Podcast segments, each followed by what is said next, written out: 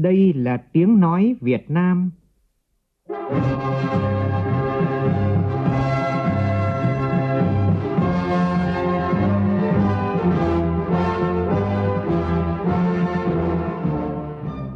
là tiếng nói Việt Nam, phát thanh từ Hà Nội, thủ đô nước Cộng hòa xã hội chủ nghĩa Việt Nam.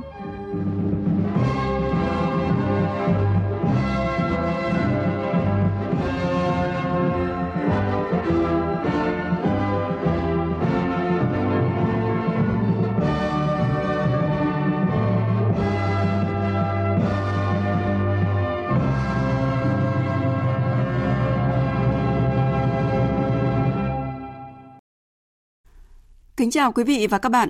Mời quý vị và các bạn nghe chương trình Thời sự trưa của Đài Tiếng Nói Việt Nam với những nội dung chính sau đây.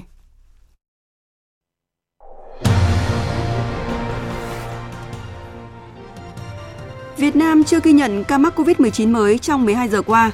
Kết quả tích cực trong công tác kiểm soát dịch bệnh và điều trị bệnh nhân mắc COVID-19 ở nước ta tiếp tục được truyền thông thế giới đánh giá cao. Kết quả xét nghiệm các trường hợp F1 liên quan đến bệnh nhân COVID thứ 10, COVID-19 thứ 237 tại một số địa phương đều cho kết quả âm tính lần một Từ hôm nay, thành phố Đà Nẵng sẽ thu phí cách ly tập trung những người đến từ Hà Nội và thành phố Hồ Chí Minh. Sau thời gian dài phải nằm bờ, nhiều tàu cá tại tỉnh Bình Thuận đã nhổ neo vươn khơi đánh bắt. Thời tiết thuận lợi cùng với giá nguyên liệu giảm mạnh giúp ngư dân phấn khởi với chuyến biển mới.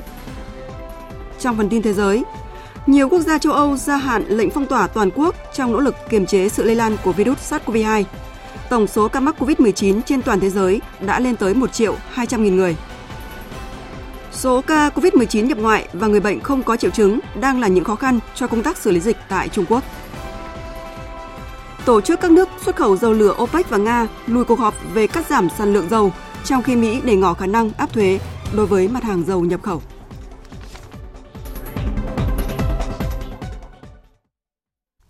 Bây giờ là nội dung chi tiết.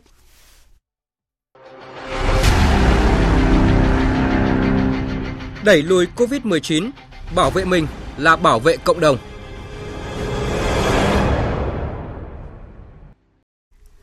Thưa quý vị và các bạn, thông tin từ Ban Chỉ đạo Quốc gia phòng chống dịch COVID-19, trong 12 giờ qua, cả nước chưa ghi nhận thêm ca mắc COVID-19 mới.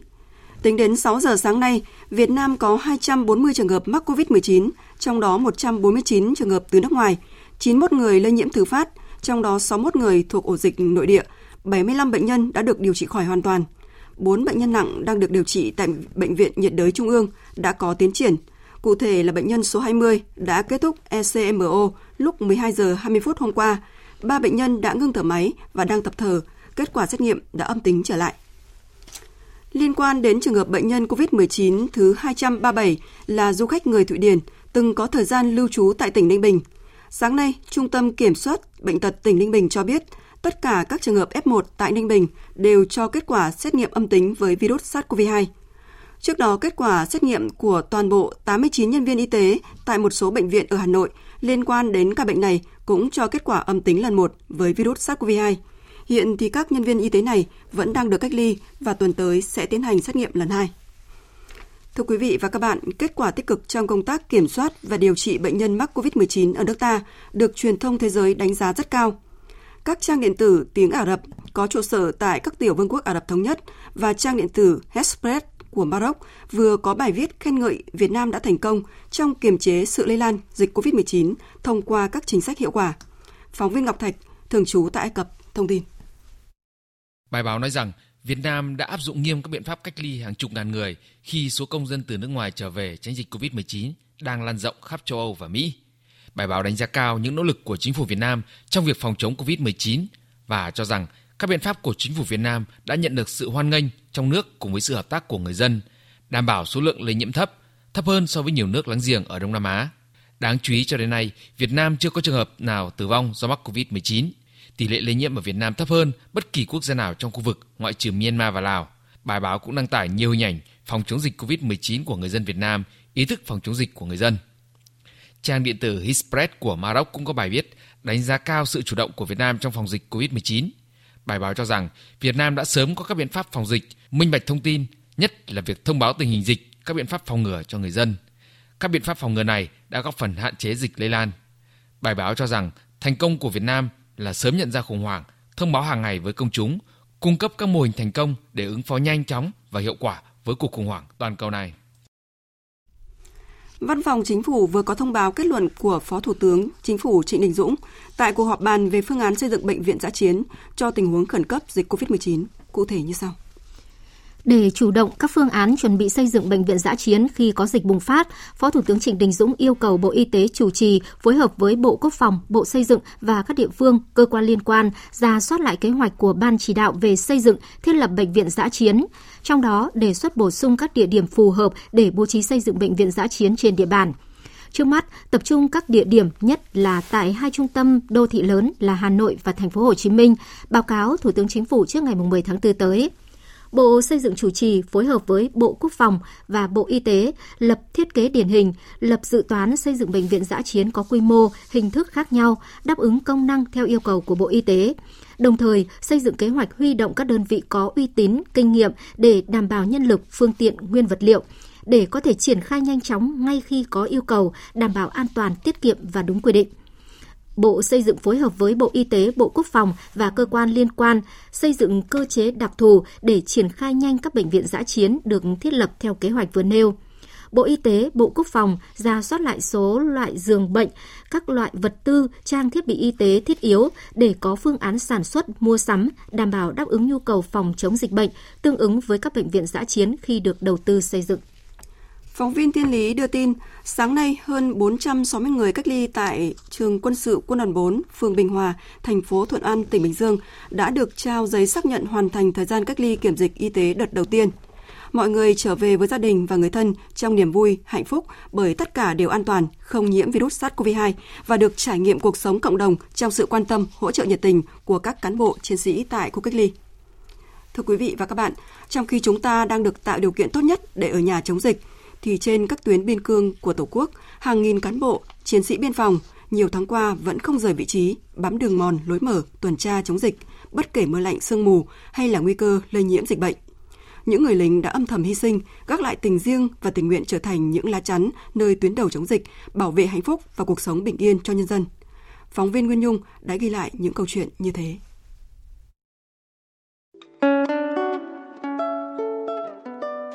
Từ trước Tết Nguyên đán, Trung úy Lê Đình Thành, nhân viên quân khí, đồn biên phòng cửa khẩu quốc tế Nậm Cắn, bộ đội biên phòng Nghệ An và người vợ tương lai đã hoàn thành bộ ảnh trước ngày cưới. Lẽ ra, giữa mùa xuân này, anh chị đang hạnh phúc trong hôn lễ. Nhưng trước tình hình dịch bệnh ngày càng căng thẳng, anh em trong đơn vị lần lượt theo lệnh điều động, kiểm soát tại các đường mòn lối mở, ngăn chặn dịch bệnh. Trung úy Lê Đình Thành đã tình nguyện ở lại cùng đồng đội thực hiện nhiệm vụ.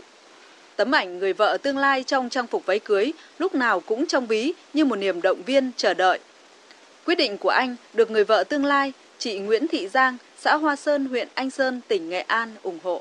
Thì cũng biết là các anh vất vả, ngày đêm đi tuần gì chốt thì cũng vất vả lắm rồi. Em ở nhà thì cũng uh, chịu khó chơi anh. Mong ừ. các anh uh, hoàn thành xuất sắc nhiệm vụ để uh, sớm chúng tay uh, hết dịch để uh, chúng ta tổ chức đám cưới. Trung úy Lê Đình Thành không phải trường hợp cá biệt phải gác lại việc riêng. Mới đây, Trung úy Nguyễn Đình Thông, đồn biên phòng Thạnh Trị, bộ đội biên phòng tỉnh Long An nhận được tin bố mất, nhưng vì đang tập trung thực hiện nhiệm vụ chốt chặn dịch COVID-19, không kịp về quê ở Hà Tĩnh chịu tang. Đơn vị đã cho phép đặt tạm bàn thờ ngay tại chốt phòng dịch để Trung úy Thông và đồng đội thắp nén nhang tiễn biệt từ xa. Trong số 5.000 cán bộ chiến sĩ bộ đội biên phòng đang ngày đêm căng mình dọc tuyến biên cương, hơn 2 tháng qua không một trường hợp nào rời vị trí để về gia đình. Xác định chống dịch như chống giặc, đã có hàng chục cán bộ chiến sĩ, vợ sinh chưa được về thăm, 39 sĩ trẻ phải hoãn đám cưới và ba cán bộ chiến sĩ không kịp về chịu tang người thân. Thượng úy Đỗ Duy Trường, đội trưởng vũ trang, đồn biên phòng Tả Gia Khâu, bộ đội biên phòng tỉnh Lào Cai chia sẻ. Mặc dù trong thực hiện nhiệm vụ rất là khó khăn và gian khổ, nhưng chúng tôi đã quyết tâm tuần tra ngày đêm để góp phần nhỏ bé của mình vào trong công cuộc chống dịch. Công việc của các anh là bám chốt, bám cửa khẩu, tuần tra kiểm soát chặt chẽ đường mòn lối mở, bất kể ngày đêm, bất kể mưa lạnh, sương mù, thời tiết khắc nghiệt, hiểm nguy, ngăn chặn hoạt động xuất nhập cảnh trái phép, gây lây lan dịch bệnh. Không chỉ giao nhiệm vụ, thủ trưởng các đơn vị, các tổ đội tuần tra biên giới, bộ đội biên phòng luôn sát cánh cùng anh em chiến sĩ. Những chuyện vui buồn của từng chiến sĩ đều được đơn vị quan tâm chia sẻ, nhất là đối với các cán bộ chiến sĩ tập trung thực hiện nhiệm vụ phải gác lại việc riêng, đều được đơn vị động viên kịp thời, cùng nhau quyết tâm vượt qua khó khăn, hoàn thành xuất sắc nhiệm vụ, từng bước chung tay đẩy lùi dịch bệnh. Luôn sát cánh cùng anh em chiến sĩ trong những ngày này, những người như Đại tá Văn Ngọc Quế, Phó chủ nhiệm chính trị, Bộ đội Biên phòng như truyền thêm sức mạnh, tình đồng chí nơi biên giới. Trong cái dịp này thì anh em nghĩa là ở chung với nhau cả chỉ huy cả chiến sĩ ở chung với nhau cho nên động viên nhau là cũng ấm lòng. Anh em ờ, cũng ờ, thấy là cái sự quan tâm của đơn vị, của chỉ huy đơn vị và đồng chí đồng đội với nhau nữa nên là anh em xác định tốt. Quyết tâm, quyết liệt, sẵn sàng hoàn thành tốt nhiệm vụ bám trụ, tuần tra, kiểm soát và thực hiện à, cái nhiệm vụ là phòng chống dịch đang trong cái thời kỳ cao điểm này. Hàng tháng trời sống tạm bợ trong những lều bạt dựng tạm đơn sơ nơi giáp biên hẻo lánh, điều kiện khó khăn, nhưng các anh, những chiến sĩ quân hàm xanh vẫn luôn gác tình riêng, đã, đang và sẽ vẫn là lá chắn vững vàng nơi tuyến đầu chống dịch. Từ hôm nay, thành phố Đà Nẵng sẽ tổ chức cách ly y tế tập trung có thu phí đối với công dân đến từ Hà Nội và thành phố Hồ Chí Minh. Quyết định được Chủ tịch Ủy ban dân thành phố Đà Nẵng, ông Huỳnh Đức Thơ vừa ký ban hành.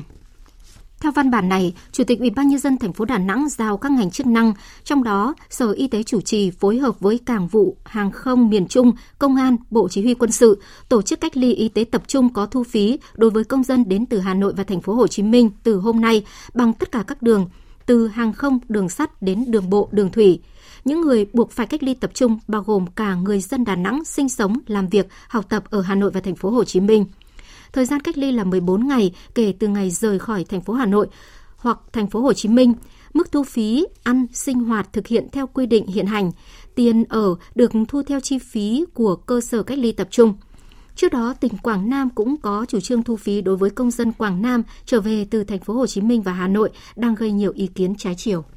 Về tình hình dịch COVID-19 trên thế giới, tính đến 8 giờ sáng nay theo giờ Việt Nam, tổng số ca mắc COVID-19 trên toàn thế giới là trên 1 triệu 200 nghìn người, số ca tử vong là gần 65 nghìn người, trong khi số ca được điều trị khỏi là trên 246 nghìn người. Đại dịch COVID-19 đã ảnh hưởng đến 206 quốc gia và vùng lãnh thổ trên toàn thế giới. Mỹ vẫn dẫn đầu thế giới về số ca nhiễm khi vượt mốc 300.000 ca. Tây Ban Nha đứng ở vị trí thứ hai, Italia đứng ở vị trí thứ ba với số ca tử vong cao nhất thế giới là 15.362 ca. Và sau Italia, hôm qua đến lượt chính phủ Tây Ban Nha thông báo gia hạn lệnh phong tỏa toàn quốc nhằm kiểm chế sự lây lan của virus SARS-CoV-2. Trong khi đó, chính phủ Pháp và Đức cũng đang cân nhắc khả năng này. Theo một nghiên cứu công bố mới đây của Đại học Hoàng gia London, việc phong tỏa hầu hết châu Âu và giãn cách xã hội trên diện rộng có thể giúp 59.000 người thoát chết vì COVID-19. Biên tập viên Thu Hoài tổng hợp thông tin. Thủ tướng Tây Ban Nha Pedro Sanchez hôm qua thông báo lệnh phong tỏa toàn quốc sẽ được gia hạn tới ngày 25 tháng 4 tới và không loại trừ khả năng tiếp tục gia hạn thêm nếu cần thiết nhằm kiềm chế sự lây lan của virus SARS-CoV-2 gây bệnh viêm phổi cấp hay còn gọi là COVID-19. Theo nhà lãnh đạo Tây Ban Nha, hai tuần bổ sung này là thời gian mà hệ thống y tế Tây Ban Nha cần để phục hồi. Theo lời khuyên từ các chuyên gia và các nhà khoa học, chính phủ sẽ tiếp tục yêu cầu Quốc hội cho phép gia hạn lần thứ hai lệnh tình trạng khẩn cấp từ ngày 12 đến ngày 25 tháng 4. Theo Thủ tướng Tây Ban Nha Pedro Sanchez, lệnh phong tỏa toàn quốc có hiệu lực từ giữa tháng 3 đang mang lại kết quả khi cho phép kiềm chế sự lây lan của virus gây bệnh, giảm tải cho các bệnh viện cũng như cho các nỗ lực cứu chữa người bệnh. Trước đó, hồi đầu tuần, chính phủ Italia cũng quyết định gia hạn thêm ít nhất 2 tuần lệnh phong tỏa toàn quốc đối với 60 triệu người dân nước này.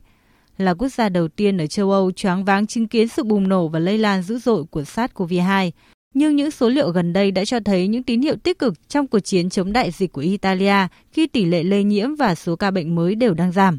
Còn tại Pháp, Thủ tướng Edouard Philippe hôm qua cho biết, về mặt lý thuyết, lệnh phong tỏa hiện nay sẽ phải kéo dài ít nhất là tới ngày 15 tháng 4, nhưng có khả năng còn kéo dài hơn nữa. Tương tự tại Anh, nguồn tin chính phủ Anh cho biết, với diễn biến phức tạp của dịch COVID-19, nước này khó có thể nới lỏng phong tỏa tới ít nhất cuối tháng 5. Bộ trưởng Văn phòng Nội các Anh Michael Gove nhấn mạnh. Những con số về các ca mắc và tử vong do COVID-19 một lần nữa cho thấy tầm quan trọng của việc duy trì các biện pháp cách ly xã hội để ngăn chặn sự lây lan của virus SARS-CoV-2. Phong tỏa có thể là thách thức, song nếu chúng ta nới lỏng việc tuân thủ, chúng ta sẽ gia tăng rủi ro cho những người khác. Trong khi giới khoa học vẫn đang chạy đua với thời gian để bào chế vaccine và phương pháp điều trị hiệu quả, thì phong tỏa và giãn cách xã hội vẫn là biện pháp đang được nhiều quốc gia trên thế giới triển khai nhằm kiềm chế sự lây lan của virus SARS-CoV-2. Giãn cách xã hội làm giảm mạnh tốc độ lây nhiễm COVID-19. Thực tế này đang được chứng minh tại Áo. Bộ trưởng Y tế Áo anstober hôm qua cho biết tốc độ lây nhiễm mỗi ngày của virus SARS-CoV-2 tại nước này đã giảm đáng kể từ mức 40% tại thời điểm 3 tuần trước xuống dưới 10% nhờ vào các biện pháp cứng rắn của chính phủ như là hạn chế đi lại, đóng cửa trường học hay là đóng cửa hàng. Đây có thể là kinh nghiệm với một số quốc gia châu Âu khác trong việc khống chế dịch COVID-19. Hải Đăng, phóng viên Đài tiếng nói Việt Nam thường trú tại Séc, thông tin. Các biện pháp giãn cách xã hội được chính phủ Áo áp dụng đã giúp giảm tỷ lệ nhiễm mới xuống dưới 5% mỗi ngày. Trong tuần vừa qua, số ca tử vong mỗi ngày cũng đã giảm liên tục trong 4 ngày liên tiếp. Tính đến hết thứ Bảy, Áo có tổng cộng 11.781 ca nhiễm, trong đó có 186 trường hợp tử vong. Bộ Y tế Áo hôm qua cũng đã ban hành một số nghị định quy định không được tụ tập quá 5 người trong một phòng, trừ trường hợp sống chung một nhà. Biện pháp mới được đưa ra nhằm hạn chế việc tiếp xúc đông người, đặc biệt khi lễ phục sinh đang đến gần. Ngoài ra, Bộ trưởng Kinh tế Áo cũng cho biết nước này đã bắt đầu tăng cường sản xuất khẩu trang y tế cung ứng cho các bệnh viện và đặt mục tiêu là sản xuất nửa triệu khẩu trang mỗi ngày nhằm giảm sự phụ thuộc vào nguồn hàng y tế nhập khẩu.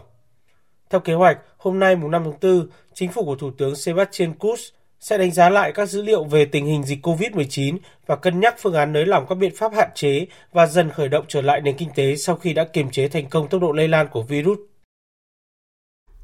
Bộ trưởng An ninh nội địa Australia Peter Dutton hôm nay cảnh báo nước này vừa phát hiện một số bộ dụng cụ xét nghiệm COVID-19 có xuất xứ từ Trung Quốc không đạt tiêu chuẩn chất lượng. Việc sử dụng các bộ dụng cụ xét nghiệm này có thể gây ra mối nguy hại đối với sức khỏe của người dân. Việt Nga, phóng viên Đài tiếng nói Việt Nam thường trú tại Australia đưa tin. Trong thông báo đưa ra ngày hôm nay, Bộ trưởng An ninh nội địa Australia Peter Dutton cho biết những tuần gần đây, lực lượng biên phòng của nước này đã phát hiện và ngăn chặn một số bộ dụng cụ xét nghiệm COVID-19 bị lỗi. Kết quả không chính xác có thể ngăn mọi người tìm kiếm sự giúp đỡ y tế mà họ cần, hoặc nó cũng có thể khiến cho những người cần phải cách ly không muốn cách ly. Bộ trưởng Peter Dutton đưa ra tuyên bố này trong bối cảnh lực lượng biên phòng Australia vừa chặn một lô hàng gồm 200 bộ dụng cụ xét nghiệm COVID-19 được chuyển từ Trung Quốc đến thành phố Perth. Đồng thời, cơ quan này cũng phát hiện thêm 89 bộ dụng cụ xét nghiệm COVID-19 tại thành phố Perth và thành phố Melbourne được gửi đến từ Hồng Kông. Cho đến lúc này, các xét nghiệm COVID-19 duy nhất được phê chuẩn tại Australia là các xét nghiệm được tiến hành tại các phòng thí nghiệm được chỉ định của nước này. Và chỉ các xét nghiệm này mới được sử dụng làm cơ sở cho việc chăm sóc sức khỏe tại các bệnh viện cũng như các phòng khám. Việc thắt chặt kiểm soát hàng hóa nhập khẩu liên quan đến COVID-19 diễn ra trong bối cảnh dịch COVID-19 đang có dấu hiệu khả quan tại Australia khi tỷ lệ số ca mắc mới giảm mạnh. Trong ngày hôm qua, Australia chỉ ghi nhận dưới 200 ca bệnh mới. Tính đến trưa nay, số ca COVID-19 tại Australia đã lên tới hơn 5.600 trường hợp, trong đó 34 người đã thiệt mạng. Thời sự VOV, nhanh, tin cậy, hấp dẫn. Hơn 4 tấn gạo do các nhà hảo tâm hỗ trợ đang được thành phố Buôn Ma Thuột, tỉnh Đắk Lắk trao cho người nghèo trên địa bàn. Các đối tượng được nhận gạo là các hộ làm nghề tự do như là phụ hồ, xe ôm, xe ba gác, bán hàng rong, bán vé số, người già neo đơn. Mỗi gia đình được nhận 10 kg gạo. Ông Đoàn Ngọc Thượng, Phó Chủ tịch Ủy ban dân thành phố Buôn Ma Thuột, tỉnh Đắk Lắk cho biết, để thực hiện việc cấp gạo an toàn, thành phố đã cử người và sử dụng phương tiện xe tải nhỏ đi dọc các tuyến phố phát gạo cho từng hộ, tránh việc tụ tập đông người – lái xe và các nhân viên tuân thủ nghiêm các quy định về y tế như đeo khẩu trang, sử dụng găng tay, nước diệt khuẩn, giữ khoảng cách an toàn trong khi cấp phát. Đến thời điểm này, Mặt trận Tổ quốc Việt Nam tỉnh Hà Tĩnh đã tiếp nhận hơn 25 tỷ đồng từ các tổ chức cá nhân ủng hộ phòng chống dịch COVID-19. Mặc dù số tiền không lớn, nhưng Hà Tĩnh đang được đánh giá là địa phương thành công trong việc kêu gọi sự ủng hộ vì nhận được tinh thần đoàn kết và hăng hái của toàn dân trong phòng chống dịch COVID-19. Phóng viên Sĩ Đức thông tin. Mặt trận Tổ quốc tỉnh Hà Tĩnh đã nhận được tổng số tiền và hiện vật quy đổi ủng hộ là 25 tỷ đồng. Ngoài kênh tiếp nhận này thì cơ quan doanh nghiệp còn ủng hộ trực tiếp bằng tiền, thực phẩm, thiết bị y tế cho các địa phương và khu cách ly. Có rất nhiều người dân còn khó khăn nhưng vẫn thể hiện rõ tinh thần trách nhiệm với cộng đồng, chung tay phòng chống dịch COVID-19. Đó là cụ Nguyễn Thị Tiểu, 101 tuổi ở thành phố Hà Tĩnh, cụ Nguyễn Thị Huệ, 98 tuổi ở huyện Hương Sơn và là cô bé học sinh lớp 6 Lê Nguyễn Thu Thủy ở huyện Hương Sơn. À, mang những đồng tiền dành dụm được đến để ủng hộ. Là cô giáo Đậu Thị Thắm và con gái ở xã Xuân Hải, huyện Nghi Xuân. May hàng nghìn chiếc khẩu trang, làm hàng trăm chiếc mũ chắn giọt bắn để tặng cho người dân và cơ sở y tế. Là bà Trần Chất ở thị trấn Nghèn Can Lộc với rau củ của vườn nhà và bức thư cảm động gửi đến cán bộ chiến sĩ. Những tấm gương cán bộ chiến sĩ gác lại nỗi niềm riêng tư để sông pha nơi tuyến đầu chống dịch. Theo Chủ tịch Ủy ban Mặt trận Tổ quốc tỉnh Hà Tĩnh Hà Văn Hùng, điều đó thể hiện tinh thần đoàn kết của người dân Hà Tĩnh trong khó khăn hiện nay. Tức mà kể cả người già, người trẻ, những người khó khăn họ cũng dành những cái đồng tiền của mình để hỗ trợ chung tay cùng với tỉnh.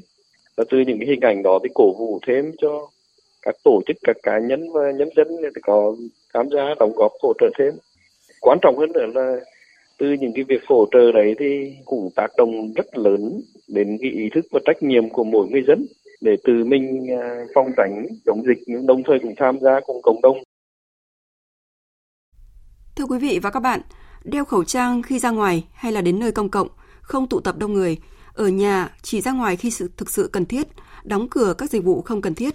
Đó là những việc mà người dân ở tỉnh Bình Dương thực hiện theo chỉ thị 16 của Thủ tướng Chính phủ về việc cách ly xã hội, phòng chống sự lây lan của dịch phòng chống sự lây lan của dịch COVID-19. Thực tế này không như suy nghĩ của nhiều người cho rằng người dân ở vùng sâu vùng xa, xa trung tâm, người dân sẽ càng thờ ơ, chủ quan. Phóng viên Thiên Lý, thường trú tại thành phố Hồ Chí Minh phản ánh. Đối với người lớn tuổi ở các vùng nông thôn, mỗi ngày sau bữa ăn sáng, họ lại gặp nhau cùng nhâm nhi tách trà, ngụm cà phê và làm vài ván cờ. Thế nhưng hiện nay thú vui ấy được gác lại theo lời kêu gọi của Thủ tướng cả nước chung tay phòng chống dịch. Ông Nguyễn Công Danh, 63 tuổi, người dân xã Thanh Tuyền cho biết, vì sức khỏe bản thân, an toàn cho mỗi gia đình, nên mấy ông bạn cờ hẹn ông sau dịch sẽ tiếp tục hội họp. Cách nay mười mấy ngày là không có đi nữa. Ở nhà chơi con cháu rồi mua đồ ăn về nấu cho con cháu nó ăn thôi. Mà hả đi đâu là phải ờ, khẩu trang, rửa tay bằng xà phòng, đó, cách đi người ra người, đó, vậy thôi. Kể từ khi chỉ thị 16 của Thủ tướng Chính phủ có hiệu lực, bà Huỳnh Thị Quyên, 58 tuổi, người dân ở xã An Bình, huyện Phú Giáo, ít đi ra đường và đặc biệt không qua nhà hàng xóm chơi như trước kia. Bà luôn động viên con cháu khi có những công việc thực sự cần thiết mới ra đường, như đi mua nhu yếu phẩm. Thì mình tự gái bản thân mình vậy đó, mình đi ra đường mình kỹ một chút. Kỹ thì nên mình đi à, trời à, lạnh đi ra buổi sương sớm thì mình mặc áo à, nhiều một chút với lại mình mang khẩu trang đồ vô. Nhưng hồi lúc trước là chưa có có vụ bệnh này ấy, thì thân thích đồ nhau mình còn nói chuyện một hai tiếng đồ ngồi chơi đồ bây giờ thì không có. Mình về là mình lo thân mình đóng cửa lại thôi chứ mình không có đi đâu nữa hết. Để người dân nông thôn hiểu mức độ nguy hiểm lây lan của dịch bệnh COVID-19, cán bộ từ xã đến ấp đã đi tận ngõ, gõ từng nhà để tất cả cùng chung tay đẩy lùi dịch bệnh. Các xã trên địa bàn tỉnh Bình Dương còn thành lập tổ cộng tác viên phòng chống dịch ở khu phố ấp để vận động nhân dân khai báo y tế qua phần mềm, nắm tình hình người từ vùng dịch về để thông báo cho cơ quan chức năng theo quy định. Ủy ban Nhân dân các xã còn lập danh sách người khó khăn bị ảnh hưởng bởi dịch bệnh để có biện pháp hỗ trợ. Ông Trần Thanh Liêm, Phó Chủ tịch Ủy ban Nhân dân xã An Điền, thị xã Bến Cát, tỉnh Bình Dương cho biết. Địa phương cũng vận động 80 phần quà để hỗ trợ cho hộ nghèo, hộ cận nghèo và hộ khó khăn. 40 phần, trị giá mỗi phần là 500.000 đồng để tặng cho trẻ em có hoàn cảnh đặc biệt. Vận động à, chủ nhà trọ miễn giảm tiền nhà trọ cho công nhân ở trên địa bàn của An Điền. Tổng cục Thuế vừa ban hành văn bản yêu cầu các cơ quan thuế tiếp tục thực hiện các nhiệm vụ giải pháp tăng cường công tác phòng chống và ứng phó với dịch COVID-19, hỗ trợ người nộp thuế. Phóng viên Phạm Hạnh đưa tin. Cụ thể, Tổng cục Thuế yêu cầu Cục Thuế các địa phương xem xét không tổ chức thanh tra kiểm tra định kỳ trong năm 2020 đối với các doanh nghiệp không có dấu hiệu vi phạm, các doanh nghiệp chịu ảnh hưởng do dịch bệnh để tạo điều kiện cho doanh nghiệp tập trung giải quyết khó khăn, đồng thời không thanh tra ngoài kế hoạch trừ trường hợp đặc biệt được giao và được lãnh đạo Bộ Tài chính phê duyệt. Tổng cục Thuế cũng yêu cầu các đơn vị trong ngành tập trung tái cấu trúc nghiệp vụ các thủ tục hành chính cấp độ 3, 4 tích hợp với Cổng Dịch vụ Công Quốc gia theo hướng cắt giảm mạnh chi phí và tạo thuận lợi cho người dân, doanh nghiệp đẩy nhanh việc thực hiện và cải cách đơn giản hóa các thủ tục hành chính cho các đối tượng bị ảnh hưởng bởi dịch COVID-19 như hoàn thuế, gia hạn nộp thuế, giải quyết ngay khó khăn vướng mắc, tạo mọi thuận lợi cho sản xuất kinh doanh, tuyệt đối không gây khó khăn phiền hà cho người nộp thuế, kịp thời chấn chỉnh xử lý nghiêm các hành vi lợi dụng chính sách kiểm soát dịch bệnh để gây khó khăn cho doanh nghiệp, cá nhân kinh doanh. Cùng với đó, đẩy nhanh các giải pháp cải thiện môi trường đầu tư kinh doanh, nâng cao năng lực cạnh tranh, công bố công khai việc giải quyết thủ tục hành chính cho người dân, doanh nghiệp biết và giám sát. Chính phủ vừa đưa ra dự thảo gói hỗ trợ người lao động đảm bảo an sinh xã hội nhằm đối phó với tác động tiêu cực của dịch COVID-19. Dự kiến có khoảng 20 triệu đối tượng chính sách và người lao động được thụ hưởng từ gói hỗ trợ này. Đây là tin vui cho nhóm đối tượng và người lao động dễ bị tổn thương và các doanh nghiệp, cơ sở kinh doanh ngừng sản xuất do dịch COVID-19. Tuy nhiên, làm thế nào để số tiền hỗ trợ đúng đối tượng, tránh tình trạng trục lợi chính sách là một bài toán đặt ra trong thực tiễn. Phóng viên Đài Tiếng Nói Việt Nam đã phỏng vấn Phó Chủ tịch Tổng Liên đoàn Lao động Việt Nam Ngọ Duy Hiểu về nội dung này. Mời quý vị và các bạn cùng nghe. Thưa ông, gói hỗ trợ này của chính phủ đề cập đến nhiều đối tượng bị ảnh hưởng do dịch COVID-19, à, đặc biệt là lao động không có giao kết hợp đồng lao động, mất việc làm. Theo ông thì cần có giải pháp, quy trình như thế nào để hỗ trợ đúng đối tượng người lao động, thưa ông? Tôi cho rằng cái đối tượng mà cái gói hỗ trợ này xác định cũng rất là rộng tập trung vào à, được những cái đối tượng dễ bị tổn thương, hỗ trợ những cái người lao động mà giảm sâu thu nhập, mất việc làm và không đảm bảo cái mức sống tối thiểu. Và để lựa chọn được đúng đối tượng, đây là một cái bài toán trong cái thực tiễn thực hiện. Có thể nói chính sách đúng, thế nhưng vấn đề đặt ra là cái khâu thực hiện phải thực sự là bài bản, khoa học chặt chẽ thì chính sách mới phát huy tác dụng trong thực tế qua nhiều những cái chính sách thì chúng ta đã thấy là có các cái trường hợp xảy ra như là lợi dụng chính sách để trục lợi hoặc là những cái đối tượng lẽ ra được hưởng nhưng mà lại không được hưởng. Tôi cho rằng chính quyền địa phương cần phải phối hợp với lại cái người sử dụng lao động để có cái trách nhiệm khai báo rồi thống kê để xác định cho đúng đối tượng và đảm bảo phải công khai minh bạch và kèm theo đó là những, xác định những loại giấy tờ, những cái tài liệu minh chứng cụ thể nếu không thì hoàn toàn người ta có thể khai ra Ờ, những cái trường hợp mà không có thực thì tôi cho rằng là trên cơ sở chính sách mà thủ tướng đưa ra thì cần phải xây dựng được cái hệ, các cái tiêu chí thật là cụ thể, thiết kế những cái biểu mẫu kê khai, rồi chúng ta giao nhiệm vụ cho chính quyền của các cái địa phương phải phối hợp với người sử dụng lao động, rồi kể cả những cái đoàn thể trên địa bàn để chúng ta xác định đúng được các cái đối tượng họ sẽ được nhận hưởng, để từ đó để phát huy cái tác dụng của cái chính sách này trong thực tế ngoài ra chúng ta ngăn chặn được cái tình trạng uh, trục lợi hoặc là những cái trường hợp mà chúng ta bỏ sót vì chúng ta đã bắt đầu áp dụng từ tháng tư. Do vậy mà bây giờ các uh, bộ ngành cần phải vào cuộc trên cơ sở cái đánh giá khảo sát về mặt thực tiễn để chúng ta dự liệu các cái tình huống. Quan trọng nhất là dự liệu các tình huống.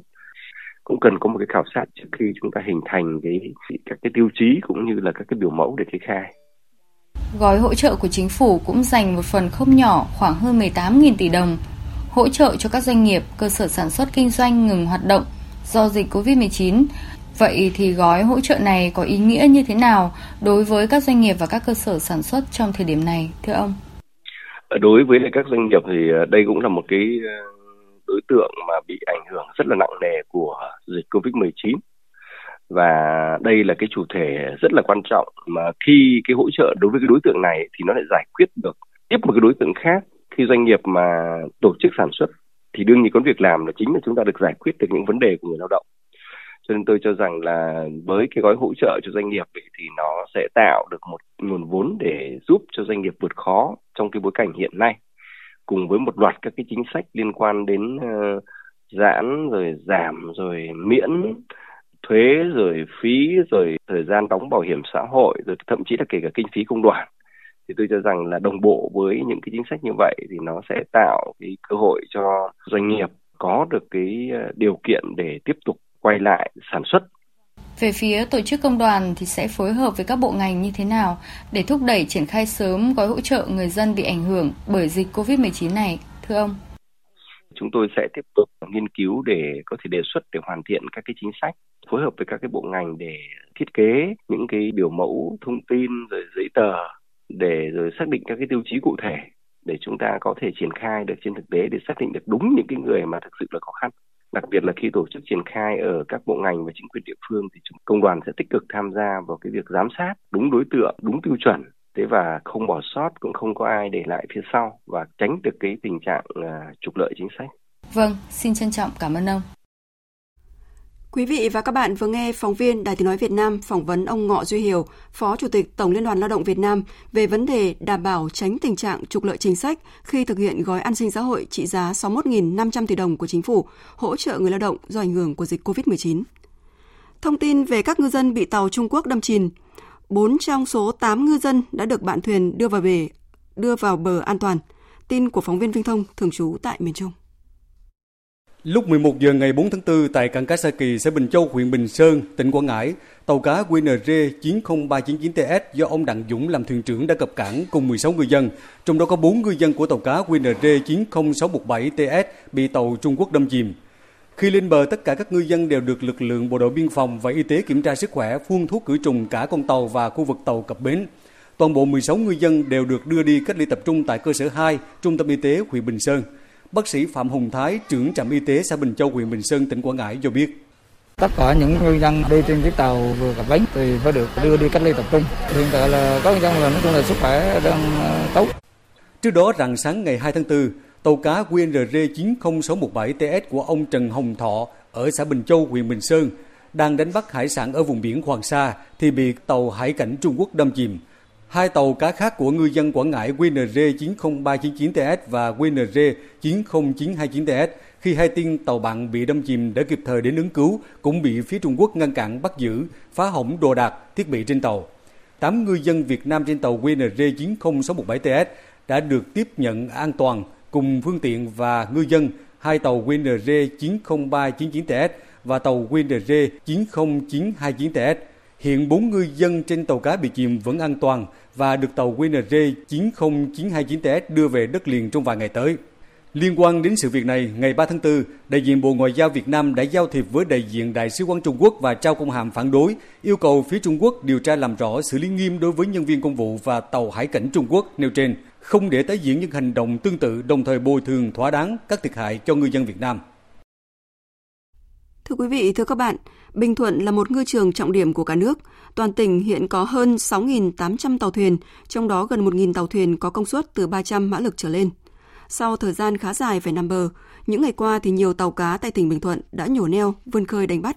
Thời tiết thuận lợi cùng với giá nguyên liệu giảm mạnh đã giúp ngư dân phấn khởi với một chuyến đánh bắt cá. Phản ánh của cộng tác viên Văn Thuận. Suốt hơn 2 tháng qua, tàu cá của anh Nguyễn Văn Phúc hầu như phải neo đậu liên tục tại cảng Phan Thiết. Sau dịp Tết, anh cho tàu khai thác một số chuyến tại biển Công Sơn, tỉnh Bà Rịa Vũng Tàu, nhưng gió thổi mạnh, không có cá. Nay khi thời tiết bắt đầu chuyển từ gió Bắc sang Nam, anh vận động bạn thuyền cùng ra khơi. Trước kia thì đi biển thì nó ngay cái dầu mỡ lên hơi cao xí. Bữa đây cái dầu mỡ đi hạ xí thì bà con đi cũng vui mừng. Nhưng trước kia đi 7 80 triệu bây giờ hạ lại cũng 10 triệu 20 triệu thì nói chung cho cư dân bà con thì cũng chắc là vui mừng. Anh Nguyễn Phương, chủ tàu dịch vụ thu mua ở thôn Triều Dương, xã Tam Thanh, huyện đảo Phú Quý cho biết, hai ba ngày qua rất nhiều bà con vươn khơi đánh bắt nên hôm nay anh cũng cho tàu đi theo để đón mua hải sản ngay trên biển. Với cái xăng dầu là xuống thì leo động biên thì để cùng mừng mình đi chi phí là đỡ trong năm năm nay là có cái là thưa về giá dầu nó xuống thì nói chung là mình chi phí là thấp lại Bên cạnh thời tiết thuận lợi thì giá xăng dầu giảm mạnh giúp cho ngư dân Bình Thuận phấn khởi bám biển. Ít ngày qua, nhiều tàu cá tại khu vực cảng Phan Thiết tranh thủ bốc dỡ nguyên liệu, nhu yếu phẩm để đi đánh bắt. Để phòng chống lây lan dịch bệnh COVID-19, Ban quản lý cảng cá Phan Thiết thường xuyên tuyên truyền nhắc nhở ngư dân cùng các vựa hải sản tuân thủ việc đeo khẩu trang cũng như giữ khoảng cách với nhau. Ông Nguyễn Hoài Tiến, Phó Giám đốc Ban quản lý cảng cá Phan Thiết, nói. Chúng tôi thường xuyên chỉ đạo cho các ban điều hành bến, các cái đội là thường xuyên là kiểm tra nhắc nhở cho bà con và chúng tôi thường xuyên là phát trên hệ thống lo truyền thanh của cảng buổi sáng và buổi chiều các biện pháp phòng chống dịch khi mà giao dịch với ờ, khách hàng mua bán là phải mang khẩu trang và phải ờ, vệ sinh sạch sẽ các cái công cụ bằng ờ, nước sát khuẩn. Tiếp theo sẽ là một số thông tin về thời tiết và tin gió mùa Đông Bắc. Vâng thưa quý vị và các bạn, sáng nay không khí lạnh đã ảnh hưởng đến các nơi ở phía Tây Bắc Bộ và một số nơi ở Trung Trung Bộ. Dự báo từ hôm nay đến ngày 7 tháng 4, do chịu ảnh hưởng của không khí lạnh kết hợp với hội tụ gió trên mực 5.000m nên ở Bắc Bộ sẽ có mưa. Riêng khu vực Tây Bắc và Việt Bắc có mưa vừa mưa to. Tổng lượng mưa dự báo từ ngày mùng 5 đến ngày mùng 7 tháng 4 phổ biến từ 40 đến 80 mm một đợt. Trong mưa rông có khả năng xảy ra lốc xét, mưa đá và gió giật mạnh. Từ ngày 7 tháng 4 đến ngày 9 tháng 4, ở các tỉnh từ Quảng Bình đến Phú Yên, Tây Nguyên và Nam Bộ có khả năng xuất hiện mưa rông kèm lốc xét, mưa đá và gió giật mạnh vào chiều tối và đêm. Trưa và chiều nay ở Nam Bộ, đặc biệt là tại khu vực các tỉnh miền Đông có nắng nóng, cao nhất lên tới 37 độ. Từ nay đến ngày 8 tháng 4, ở Bắc Bộ trời tiếp tục rét với nền nhiệt độ thấp nhất khoảng 15 đến 18 độ, vùng núi có nơi từ 13 đến 15 độ. Bắc Trung Bộ trời lạnh, khu vực Hà Nội từ nay đến ngày mai có lúc có mưa, trời tiếp tục rét với nền nhiệt độ thấp nhất khoảng 16 đến 18 độ. Còn trên biển hiện nay áp cao lạnh lục địa tăng cường xuống phía Nam, gây ra trường gió Đông Bắc có cường độ trung bình đến mạnh, nên khu vực Vịnh Bắc Bộ và Bắc Biển Đông chiều và tối nay có gió Đông Bắc mạnh cấp 6, giật cấp 7, biển động. Dự báo đêm nay ở khu vực này gió sẽ giảm dần.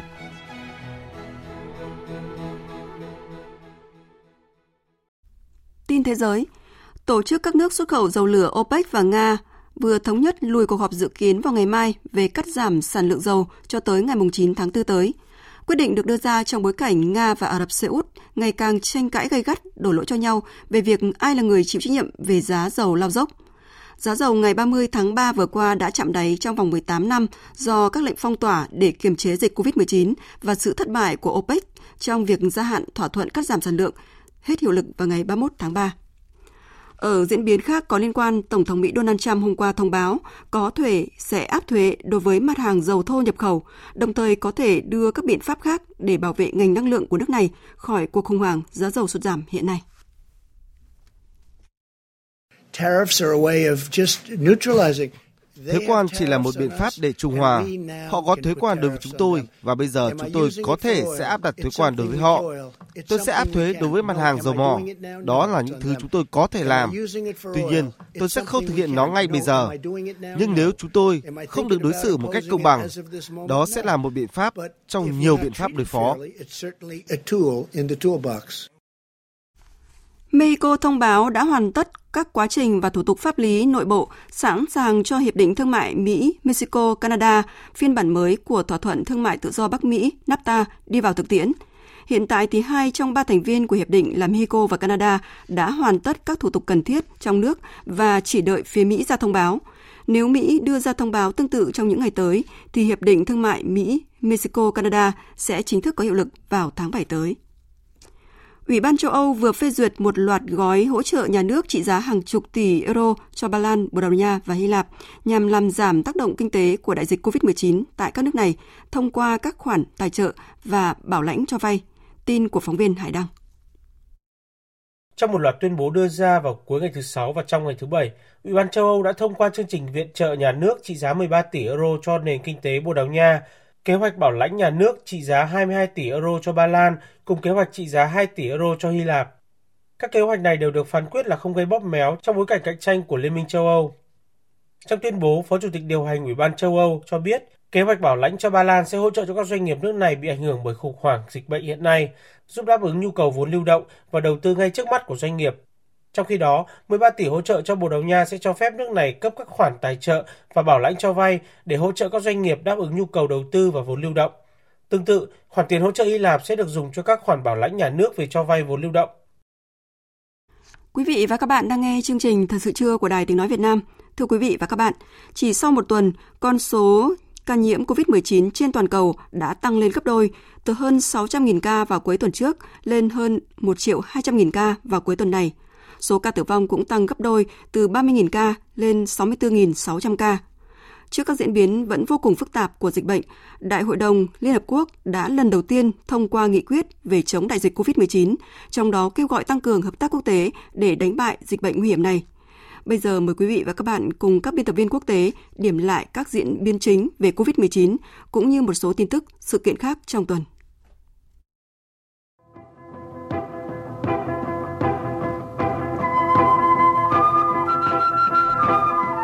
Quý vị, Theo trang Chronometer.info, tính đến sáng nay theo giờ Việt Nam, tổng số ca nhiễm COVID-19 trên toàn thế giới là hơn 1 triệu 200 nghìn người, số ca tử vong là hơn 64.600 người. Đại dịch đã ảnh hưởng đến 206 quốc gia và vùng lãnh thổ trên thế giới. Trong đó, Mỹ vẫn dẫn đầu thế giới về số ca nhiễm khi vượt mốc 311.000 ca và hơn 8.500 ca tử vong. Tuy nhiên, Italia lại đứng đầu về số ca tử vong với hơn 15.300 ca. Tiếp theo là Tây Ban Nha với gần 12.000 ca tử vong. Lần lượt các nước xếp top đầu danh sách vẫn là Đức, Pháp, Trung Quốc. Riêng tại Mỹ, Tổng thống Donald Trump vừa đưa ra cảnh báo rằng tuần cam go nhất của nước này sắp đến và dự báo sẽ có nhiều ca tử vong. Tổng thống Trump cam kết sẽ cung cấp cho các điểm nóng dịch bệnh trên khắp nước Mỹ các vật tư y tế cần thiết. Các bệnh viện giã chiến mới đã được lập tại một số bang và hiện đã sẵn sàng điều trị. 29 triệu liều thuốc chống sốt rét sẽ được bổ sung vào kho dự trữ chiến lược quốc gia.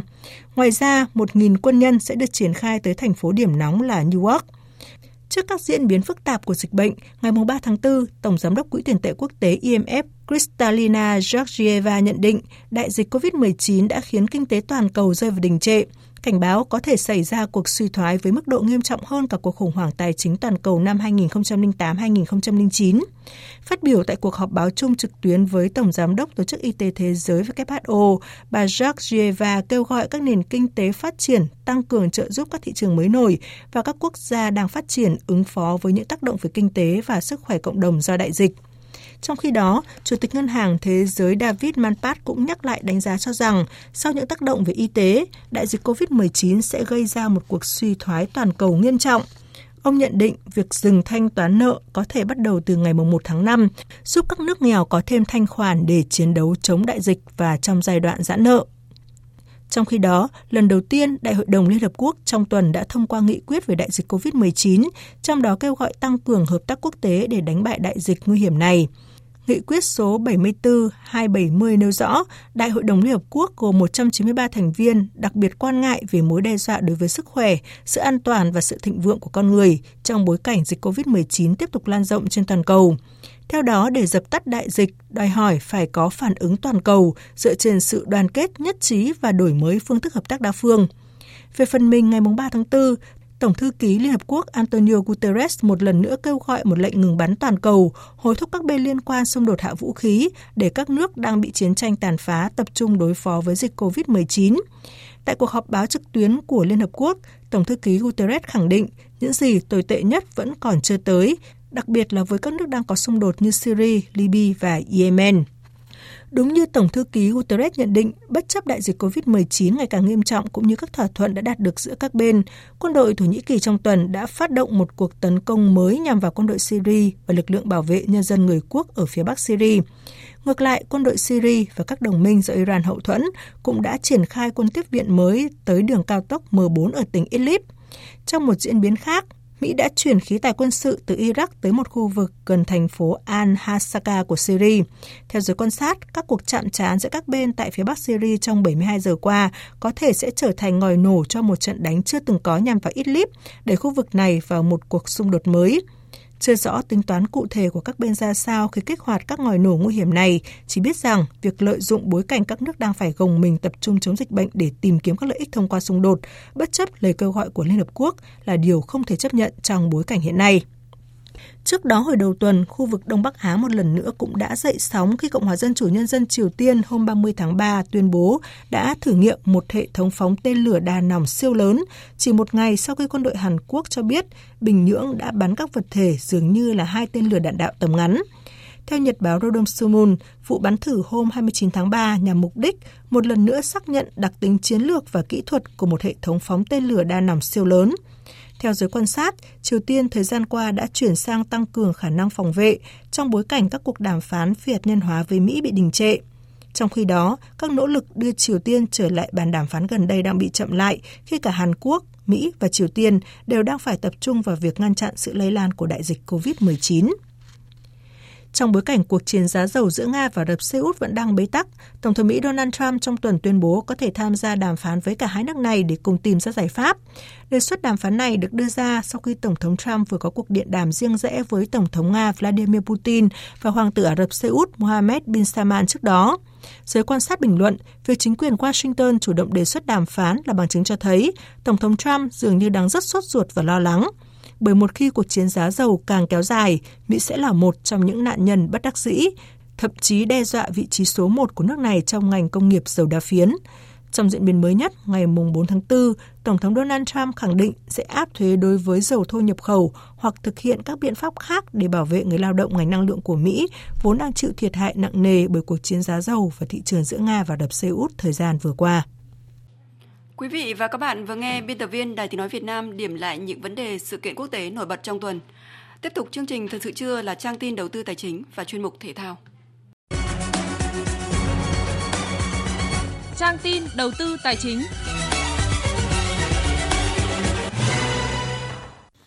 Thưa quý vị và các bạn, theo báo cáo của Hội môi giới bất động sản Việt Nam, thị trường quý 1 năm nay trầm lắng, nguồn cung lượng giao dịch thấp nhất trong vòng 4 năm qua, nhưng giá bán không sụt giảm so với quý trước đó. Chỉ tính riêng các dự án nhà ở, tổng sản phẩm chào bán trên cả nước đạt hơn 53.200 sản phẩm, nhưng chỉ giao dịch thành công hơn 7.600 sản phẩm. Tỷ lệ hấp thu là 14,3%. Chuyển hướng sang các phân khúc nhà ở giá thấp và nhà ở xã hội đang là khuyến cáo của các chuyên gia trong lĩnh vực này, nhất là ảnh hưởng của dịch bệnh khiến kinh tế suy giảm. Đồng đô la tăng trở lại. Cụ thể, trong tuần, khi tỷ giá trung tâm giữa đô la Mỹ và đồng Việt Nam tăng nhẹ, thì giá đô la Mỹ tại ngân hàng thương mại và thị trường tự do đã bắt đầu hạ nhiệt sau động thái can thiệp tỷ giá của ngân hàng nhà nước. Tỷ giá trung tâm giữa đồng Việt Nam và đô la Mỹ được niêm yết ở mức 23.239 đồng đổi 1 đô la Mỹ, tăng 4 đồng, tương ứng tăng 0,02% so với cuối tuần trước. Trên thị trường chứng khoán bước vào phiên giao dịch cuối tuần thì tâm lý hưng phấn được duy trì khá tốt. Nhóm các cổ phiếu vừa và nhỏ đua nhau tăng trần. Sự bùng nổ của thị trường đã giúp VN Index vượt thành công mốc 700 điểm lên mức cao nhất ngày cuối tuần. Chốt phiên giao dịch, VN Index tăng 21,57 điểm lên 701,8 điểm, HNX Index tăng 2,23 điểm lên 97,84 điểm. Đầu tư tài chính biến cơ hội thành hiện thực. Đầu tư tài chính biến cơ hội thành hiện thực. Thưa quý vị và các bạn, theo chỉ đạo của chính phủ, các bộ ngành và các địa phương tập trung công tác giải ngân vốn đầu tư công. Với ngành giao thông vận tải, đây chính là nhiệm vụ trọng tâm với hai dự án trọng điểm quốc gia, Cảng hàng không quốc tế Long Thành và dự án cao tốc Bắc Nam, góp phần đảm bảo cơ sở thúc đẩy tăng trưởng sau khi dịch bệnh COVID-19 qua đi. Phóng viên Hà Nho chuyển tới quý vị và các bạn những thông tin chi tiết. Xác định mục tiêu đẩy mạnh hoạt động giải ngân vốn đầu tư công vừa là nhiệm vụ chính trị vừa là công việc của chính các ban quản lý dự án Bộ Giao thông Vận tải. Đây cũng chính là cơ sở để góp phần đẩy nhanh tiến độ các dự án hạ tầng giao thông, nhất là các dự án quy mô lớn có tính lan tỏa, thúc đẩy phát triển kinh tế xã hội và góp phần đảm bảo mục tiêu tăng trưởng là cảng hàng không quốc tế Long Thành và dự án cao tốc Bắc Nam. Tiến độ giải ngân hai dự án trọng điểm quốc gia cũng chính là cam kết về mức độ hoàn thành công việc của các cơ quan đơn vị liên quan của ngành giao thông vận tải trong suốt thời gian qua. Ngay trong bối cảnh dịch bệnh COVID-19 thì cuộc họp trực tuyến về các hoạt động đầu tư xây dựng cơ bản của ngành cũng đã được tiến hành. Mục tiêu trọng tâm là công tác bố trí vốn và tiến độ giải ngân. Phương án ứng phó và kế hoạch triển khai cũng đã được đưa ra với nhiệm vụ trọng tâm của lĩnh vực hàng không, chính là thực hiện đối với cảng hàng không quốc tế Long Thành với tiến độ chung được cam kết đảm bảo. Ông Đinh Việt Thắng, Cục trưởng Cục Hàng không Việt Nam đánh giá là theo luật đầu tư và theo yêu cầu nhiệm vụ mới thì trong năm 2020 cũng không sẽ tiến hành là đánh giá lại toàn bộ hệ thống mạng cảng không sân bay trong toàn quốc và tới đây sẽ tiếp tục đầu tư thêm một số các cảng không nữa thì để hoàn chỉnh theo quyết định của Thủ tướng Chính phủ. Sau 2020 chúng ta sẽ có 26 cảng không. Trong đó cảng không quốc tế Long Thành tôi khẳng định lại đây là một cảng không có vai trò quyết định là chúng ta tạo ra một trung tâm trung chuyển hàng không, tạo cái động lực phát triển cho toàn ngành hàng không. Lãnh đạo Bộ Giao thông Vận tải cũng cam kết đồng hành với các địa phương, các chủ đầu tư, ban quản lý dự án để khẩn trương hoàn thiện các thủ tục đầu tư, giao hết kế hoạch vốn đầu tư, nguồn ngân sách năm 2020. Phần nào vướng mắc khâu nào vướng mắc sẽ chỉ đạo người chịu trách nhiệm cùng tháo gỡ, giải quyết. Đặc biệt là đối với hai dự án trọng điểm quốc gia là cao tốc Bắc Nam và cảng hàng không quốc tế Long Thành, Bộ Giao thông Vận tải cũng liên tục có các yêu cầu chuẩn bị phương án liên quan tới tiến độ chung của các dự án theo chỉ đạo của chính phủ và cũng là nhiệm vụ chính trong 3 quý tới về công tác giải ngân. Bộ trưởng cũng cam kết sẽ thường xuyên đôn đốc, giám sát và coi đây chính là tiêu chí đánh giá về mức độ hoàn thành của các lãnh đạo cấp dưới, giám đốc các ban quản lý dự án trong công tác giải ngân. Ông Lâm Văn Hoàng, giám đốc ban quản lý dự án đường Hồ Chí Minh cam kết. Theo luật đầu tư công thì đối với dự án cao tốc Bắc Nam ấy về vốn ấy, chính phủ sẽ giao vốn cho các bộ ngành triển khai đối với các dự án này thì giao cho hàng năm. Thì quan trọng nhất là bây giờ là các cái thủ tục pháp lý hồ sơ thanh toán phải kịp thời nhanh. Chính vì vậy đối với dự án cao tốc Bắc Nam này ấy, thì hiện nay, Bộ Thông tải chúng tôi đang chỉ đạo khẩn trương khởi công cơ bản các cái gói thầu xây lắp để mà sẽ ứng cho các nhà thầu và triển khai một phần và tăng tốc vào năm 2020 và 2021 này để làm sao mà các cái dự án thành phần đầu tư công được cơ bản hoàn thành. Xác định rõ vốn đầu tư đã được bố trí thì nếu việc chậm trễ chính là ở khâu tổ chức thực hiện. Do vậy, lãnh đạo Bộ sẽ tích cực đồng hành cùng các địa phương để thực hiện tốt, đảm bảo tiến độ giải phóng mặt bằng của các dự án thành phần còn lại, tập trung chuẩn bị mọi nguồn lực để tới đây, sau khi dịch bệnh qua đi, sẽ bắt tay ngay vào việc kế hoạch phương án giải ngân chi tiết từng tháng cho các dự án, làm cơ sở để điều hành kế hoạch giải ngân chung, phấn đấu hoàn thành chỉ tiêu giải ngân theo đúng thời gian quy định.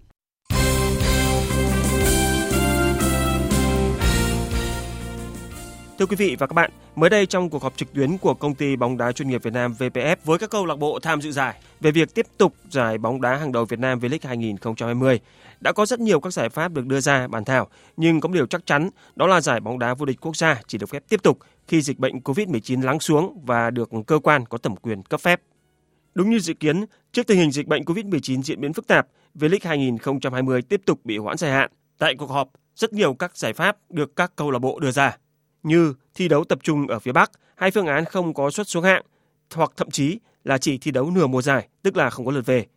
Theo nhận định của nhà báo thể thao Minh Hải, vào lúc này rất khó để có phương án hoàn hảo cho V-League, nhưng chưa phải là quá bế tắc. Cái quan trọng nhất bây giờ là chúng ta sẽ thi đấu như thế nào và tôi đặc biệt quan tâm đến cái đề xuất của SHB Đà Nẵng. Họ đưa ra ba cái đề xuất thì trong đấy có hai cái đề xuất tôi cho là nó không hợp lý. Cái thứ nhất là đá không có ngoại binh, tức là chất lượng nó sẽ giảm đi cái thứ hai nữa là không có đội súng hạng, thì nó không có cái tính gọi là chiến đấu ở đó. Nhưng tôi đặc biệt lưu ý đến cái yếu tố thứ ba. Tức là bây giờ chúng ta sẽ bổ cái giải vô địch quốc gia chúng ta ra làm đôi. Bây giờ chỉ thi đấu 13 trận thôi. Và chúng ta sẽ tổ chức trong vòng khoảng tầm 3 tháng. Ví dụ như là tháng 6 chúng ta hết dịch, chúng ta bắt đầu từ đá từ tháng 6 thì đến hết tháng 9 chúng ta đã có thể hoàn thành giải vô địch quốc gia. Đến lúc đấy chúng ta tập trung đội tuyển. Như thế là tuyệt vời còn theo bình luận viên Vũ Quang Huy, đến thời điểm này các câu lạc bộ phải xem xét một cách nghiêm túc tất cả các phương án. Những người làm thể thao thì cũng phải nêu cao một cái tinh thần tức là chúng ta phải hình dung là cả nhân loại đang trải qua một cái cơn dịch và phải chấp nhận những cái giải pháp tình thế để mà chúng ta trở lại cuộc chơi của mình.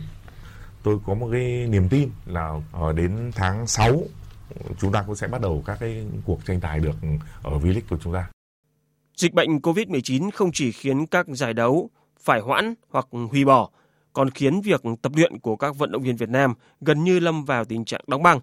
Chủ động ứng phó với dịch, ngành thể thao Việt Nam đã triển khai nhiều biện pháp nhằm đảm bảo tiến độ tập luyện, đồng thời ngăn ngừa tối đa nguy cơ lây nhiễm, bảo đảm sức khỏe, phong độ thi đấu cho các vận động viên. Trung tâm huấn luyện thể thao quốc gia Hà Nội đã chủ động duy trì chế độ nội bất xuất ngoại bất nhập với vận động viên cũng như chú trọng đẩy mạnh rèn luyện nâng cao thể lực và thực hiện tốt công tác phòng chống lây nhiễm dịch bệnh của Bộ Y tế. Ông Nguyễn Mạnh Hùng, Giám đốc Trung tâm huấn luyện thể thao quốc gia Hà Nội cho biết. Trung tâm đã tiến hành tổ chức cấm trại và tập luyện ngăn chặn tình hình dịch bệnh ở bên ngoài xâm nhập vào trung tâm. Việc cấm trại được tổ chức nghiêm ngặt. Tất cả những người không có nhiệm vụ không được ra vào trung tâm. Tất cả các nguồn hàng thực phẩm đều được bảo đảm theo quy định. Các khu sát khuẩn, vệ sinh từ nơi ăn ở tập luyện và tất cả các khâu sinh hoạt khác đều được bảo đảm nghiêm ngặt Ý thức được tác hại của dịch bệnh nên hầu hết các vận động viên đều tuân thủ nghiêm ngặt quy định. Hàng ngày trước khi bước vào buổi tập, các vận động viên đều được bộ phận y tế kiểm tra đo thân nhiệt, rửa tay và thực hiện các biện pháp sát trùng sau khi luyện tập. Còn tại Trung tâm huấn luyện thể thao quốc gia thành phố Hồ Chí Minh, nơi đang có hơn 250 vận động viên đang luyện tập, từ nhiều ngày nay, công tác quán triệt, tuyên truyền phòng chống dịch đến toàn bộ cán bộ, huấn luyện viên và vận động viên luôn được chú trọng. Ông Nguyễn Văn Sung, Phó Giám đốc Trung tâm khẳng định. Trung tâm cũng đã tiến hành cấp phát khẩu trang y tế, dung dịch, thuốc sát khuẩn, rồi tiến hành cái việc phun thuốc diệt khuẩn đối với toàn khu đảm bảo công tác coi như là vệ sinh môi trường. Thứ hai là không cử các cái đội tuyển đi tập huấn ở bên ngoài. Hàng ngày thì đội tuyển trước khi đi tập luyện để được các y bác sĩ của phòng khoa học và y học trung tâm đo thân nhiệt cũng như là tiến hành việc sát khuẩn. Hiện ngành thể thao Việt Nam đã và đang triển khai nhiều giải pháp phòng chống dịch, đồng thời tận dụng thời gian dừng thi đấu để rèn luyện nâng cao thể lực, duy trì phong độ cho các vận động viên để sẵn sàng cho các kỳ thi đấu sắp tới. Hôm qua, ban tổ chức giải Serie A và 20 câu lạc bộ tham dự đã đồng ý hoãn giải đấu này vô thời hạn vì dịch bệnh COVID-19 đang diễn biến khó lường tại Italia. Hiện Italia đang là quốc gia có số người tử vong nhiều nhất thế giới vì đại dịch COVID-19. Trong bối cảnh đó, giải bóng đá vô địch quốc gia Italia Serie A đã bị hoãn vô thời hạn. Đây là quyết định được ban tổ chức giải đấu đưa ra sau cuộc họp trực tuyến với đại diện của 20 câu lạc bộ tham dự vào ngày hôm qua. Thông báo về quyết định này, ban tổ chức Serie A nhấn mạnh họ chỉ xem xét đưa giải đấu trở lại khi nhận được sự cho phép của chính phủ Italia và dịch COVID-19 được kiểm soát hoàn toàn tại Italia. Dự báo thời tiết Phía Tây Bắc Bộ nhiều mây có mưa vừa mưa to, có nơi mưa rất to và rải rác có rông gió nhẹ, trời rét. Trong cơn rông có khả năng xảy ra lốc xét, mưa đá và gió giật mạnh, nhiệt độ từ 17 đến 21 độ, riêng khu Tây Bắc có nơi trên 26 độ. Phía Đông Bắc Bộ nhiều mây có mưa, vùng núi có mưa vừa, mưa to và rông, gió Đông Bắc cấp 2, cấp 3, trời rét. Trong cơn rông có khả năng xảy ra lốc xét, mưa đá và gió giật mạnh, nhiệt độ từ 15 đến 20 độ. Các tỉnh từ Thanh Hóa đến Thừa Thiên Huế nhiều mây, có mưa rào rải rác. Riêng phía Bắc có mưa, mưa rào có nơi có rông, gió Bắc đến Tây Bắc cấp 2, cấp 3, phía Bắc trời lạnh. Trong cơn rông có khả năng xảy ra lốc xét, mưa đá và gió giật mạnh, nhiệt độ từ 17 đến 28 độ. Các tỉnh ven biển từ Đà Nẵng đến Bình Thuận có mây, chiều nắng. Chiều tối và đêm có mưa rào và rông vài nơi, gió đông cấp 2, cấp 3. Trong cơn rông có khả năng xảy ra lốc xét, mưa đá và gió giật mạnh. Nhiệt độ từ 23 đến 34 độ. Tây Nguyên có mây, chiều nắng có nơi có nắng nóng. Chiều tối và đêm có mưa rào và rông vài nơi, gió đông cấp 2, cấp 3. Trong cơn rông có khả năng xảy ra lốc xét, mưa đá và gió giật mạnh, nhiệt độ từ 23 đến 34 độ. Tây Nguyên có mây, chiều nắng có nơi có nắng nóng, chiều tối có đêm có mưa rào và rông vài nơi, gió đông cấp 2, cấp 3. Trong cơn rông có khả năng xảy ra lốc xét, mưa đá và gió giật mạnh, nhiệt độ từ 18 đến 35 độ. Nam Bộ có mây chiều nắng nóng đêm không mưa, gió đông cấp 2, cấp 3. Trong cơn rông có khả năng xảy ra lốc xét và gió giật mạnh, nhiệt độ từ 25 đến 36 độ, riêng miền Đông có nơi trên 37 độ. Khu vực Hà Nội nhiều mây có mưa, gió đông bắc cấp 2, cấp 3, trời rét, nhiệt độ từ 16 đến 20 độ. Tin dự báo thời tiết biển.